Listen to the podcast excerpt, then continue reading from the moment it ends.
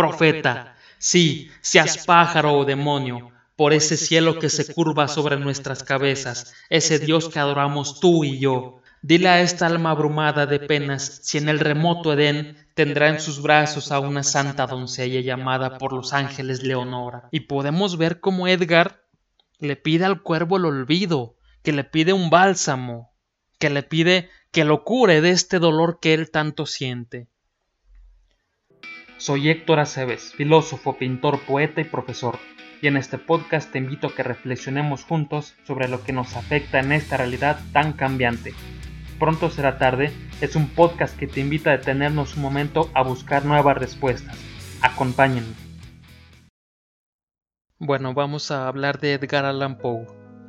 Edgar nació el 9 de enero de 1809 en Boston, Massachusetts. Hijo de padres actores y a la corta edad de dos años, su padre los abandonó. Después de esto, la salud de Elizabeth, la madre de Edgar, comenzó a agraviarse a tal grado de que comenzó a escupir sangre, situación que le provocó que se le viera cada vez menos en los escenarios. Finalmente, el 8 de diciembre de 1811, un domingo por la mañana a la edad de 24 años, Elisa murió de tuberculosis rodeada por sus hijos. Cuando esto sucede, Edgar fue adoptado por John Allan y Francis Allan. John, por su parte, era un comerciante exitoso, lo cual le va a permitir a Edgar ir a muy buenos colegios, mientras que Francis Allan, quien no había podido tener hijos, siempre lo quiso y le va a brindar todo su cariño. Ya desde pequeño Edgar fue sintiéndose atraído por el mundo de las letras, y a los 17 años se inscribe en la Universidad de Virginia. Pero Edgar comienza a tomarle el gusto a las apuestas, al alcohol. Esa situación va a provocar que Edgar Allan Poe abandone la institución, pues comienza a endeudarse demasiado. Entonces, sin dinero, en 1827, a la edad de 18 años, Edgar se alista al ejército y en este mismo año va a publicar su primer libro. Sin embargo, lo publica bajo un seudónimo, porque John Allan no aprobaba su carrera como escritor. El nombre del libro fue el de Tamerlane y otros poemas bajo el seudónimo de un bostoniano. Alan fue desatendiéndose cada vez más de Edgar, a tal grado que ni siquiera le llegó a informar del grave estado de salud que se encontraba su madre Francis Alan. Francis desgraciadamente muere el 28 de febrero de 1829 y Edgar solamente pudo acudir a su casa un día después de su funeral. Cuando esto ocurre, lo que hace Edgar es mudarse a la casa de su tía viuda, María Clem, con su prima Virginia Lisa Clem, de quien Edgar pues se enamoraría rápidamente. Alan murió en 1834 y lo dejó fuera de su testamento, y en 1835 Edgar consigue un puesto como editor en una revista. Y entonces, a la edad de 26 años, se casa con su prima Virginia, de tan solo 13 años. Esta situación no era tan mal vista en aquellos años, sin embargo, para evitar un escándalo mayor, en el registro se dijo que Virginia tenía 21 años. Pero Edgar, Edgar en verdad la amaba. De hecho, en verdad se amaban los dos, ¿no? Desafortunadamente, Virginia enfermó de tuberculosis. Virginia intenta ocultarlo de su esposo, intenta ocultarlo de Edgar para evitar preocuparlo, para evitar recordarle a su madre, hasta el momento en el que Virginia ya no puede ocultarlo más. Entonces Edgar la mira toser y escupir sangre. Para cuando acuden al médico la tuberculosis ya está bastante avanzada y ya es una situación irreversible. Entonces esta situación va a afectar demasiado a Edgar, pues se culpa de no haberlo visto antes, se culpa de, de no haberla atendido, de no haber notado qué es lo que ella necesitaba. Se cuenta que un día Virginia se encontraba muy mal de salud. Entonces Edgar manda a hablar a un médico para que la revise y después de que la revisa eh, dice, señor Edgar, ¿puedo hablar con usted? Y le dice que él no creía que mañana despertara, que si fuera él, sería mejor que se despidiese de una vez. Entonces, imaginen el dolor, imaginen el dolor de Edgar al saber que la persona que más amas va a morir esa noche. Y lo que hace Edgar es mandar a un mensajero con una invitación para las personas más, más cercanas a ellos. Y al llegar la noche le, le dice Edgar a Virginia que el doctor le había dicho que estaba muy bien, que iba a mejorar y, que por eso quería festejarlo, por eso había invitado a sus amigos, porque ella iba a mejorar y, y quería festejarlo. Lamentablemente entrando más la noche, Virginia comenzó a sentirse mal, entonces Edgar acompaña a Virginia a su habitación y sale Edgar a despedir a sus invitados, ¿no? Sin embargo, aquellos más allegados se quedan y le piden a Edgar explicaciones sobre lo que está pasando. Entonces, Edgar les confiesa que la invitación había sido porque el doctor le dijo que ya no amanecería, que, que lo más probable es que esta misma noche Virginia muriera. Pero que se lo había ocultado a ella porque no quería que se preocupara. Edgar quería que ella estuviera bien hasta el último momento de su vida. Entonces sus amigos se quedan a dormir esa noche en, casa de, de, Edgar por si llegase a ocupar algo, ¿no?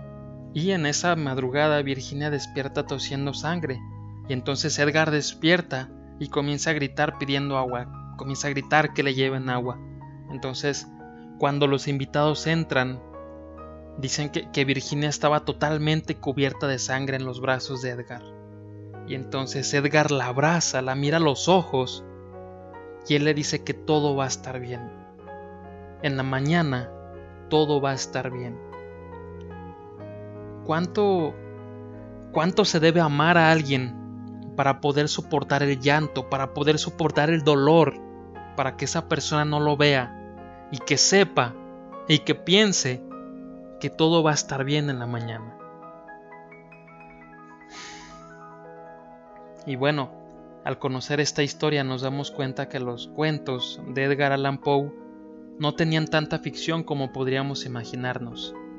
Por ejemplo, este famosísimo cuento del cuervo, que relata que está un hombre sentado en el sofá y de pronto entra un cuervo. Y citando este cuento, nos dice, Entonces me pareció que el aire se tornaba más denso, perfumado por invisible incensario mecido por serafines cuyas pisadas tintinaban en el piso alfombrado.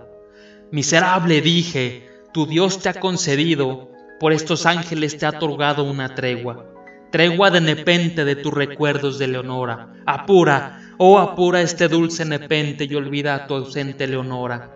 Y el cuervo dijo, nunca más. Profeta, sí, seas pájaro o demonio, por ese cielo que se curva sobre nuestras cabezas, ese Dios que adoramos tú y yo. Dile a esta alma abrumada de penas si en el remoto Edén tendrá en sus brazos a una santa doncella llamada por los ángeles Leonora. Tendrá en sus brazos a una rara y radiante virgen llamada por los ángeles Leonora. Y el cuervo dijo, nunca más.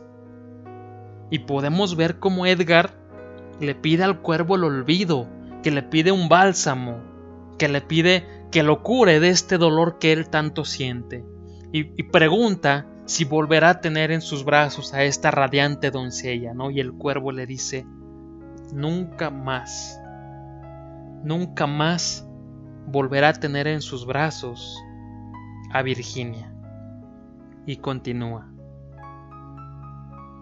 Deja mi soledad intacta, abandona el gusto del dintel de mi puerta, Aparta tu pico de mi corazón y tu figura del dintel de mi puerta.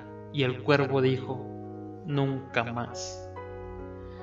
Y el cuervo nunca emprendió el vuelo, aún sigue posado, aún sigue posado en el pálido busto de palas, en el dintel de la puerta de mi cuarto, y sus ojos tienen la apariencia de los de un demonio que está soñando, y la luz de la lámpara que sobre él se derrama tiende en el suelo su sombra, y mi alma, del fondo de esa sombra que flota sobre el suelo, no podrá librarse nunca más. Edgar sabe que nunca podrá librarse de esa soledad, de ese dolor que le dejó la partida de su amada Virginia, que siempre estará ahí, que permanecerá, que no habrá un bálsamo que lo cure. Y su alma no podrá librarse de ese dolor nunca más. Virginia, quien había muerto a la edad de 24 años, tal como su madre biológica y su hermano mayor, va a afectar demasiado la vida de, Edgar, ¿no? Y, es por esto que Edgar va a caer en una profunda depresión. Este, este cuento del cuervo lo lleva a la fama, lo lleva al éxito. Sin embargo, Edgar solo va a cobrar 9 dólares por ese cuento. Él había logrado alcanzar el reconocimiento, él había logrado alcanzar la fama por ese cuento. Sin embargo, considero, pienso que tampoco pudo haberlo disfrutado tanto. Una noche, Edgar va a ser encontrado en una de las calles de Baltimore y va a ser trasladado al hospital. Se dice que Edgar iba desorientado, que iba con ropas ajenas, ropas que no le pertenecían a él, y que en ningún momento Edgar va a poder explicar qué es lo que había sucedido, y que no dejaba de repetir el nombre de Reynolds, nombre que no les era conocido a, nadie de sus allegados. Se dice que en su último instante de vida, las últimas palabras que Edgar dijo fue, que Dios se apiade de mi alma. Edgar Allan Poe murió un domingo 7 de octubre de 1849, y su muerte hoy en día sigue siendo un gran misterio ya que el certificado de su muerte nunca apareció.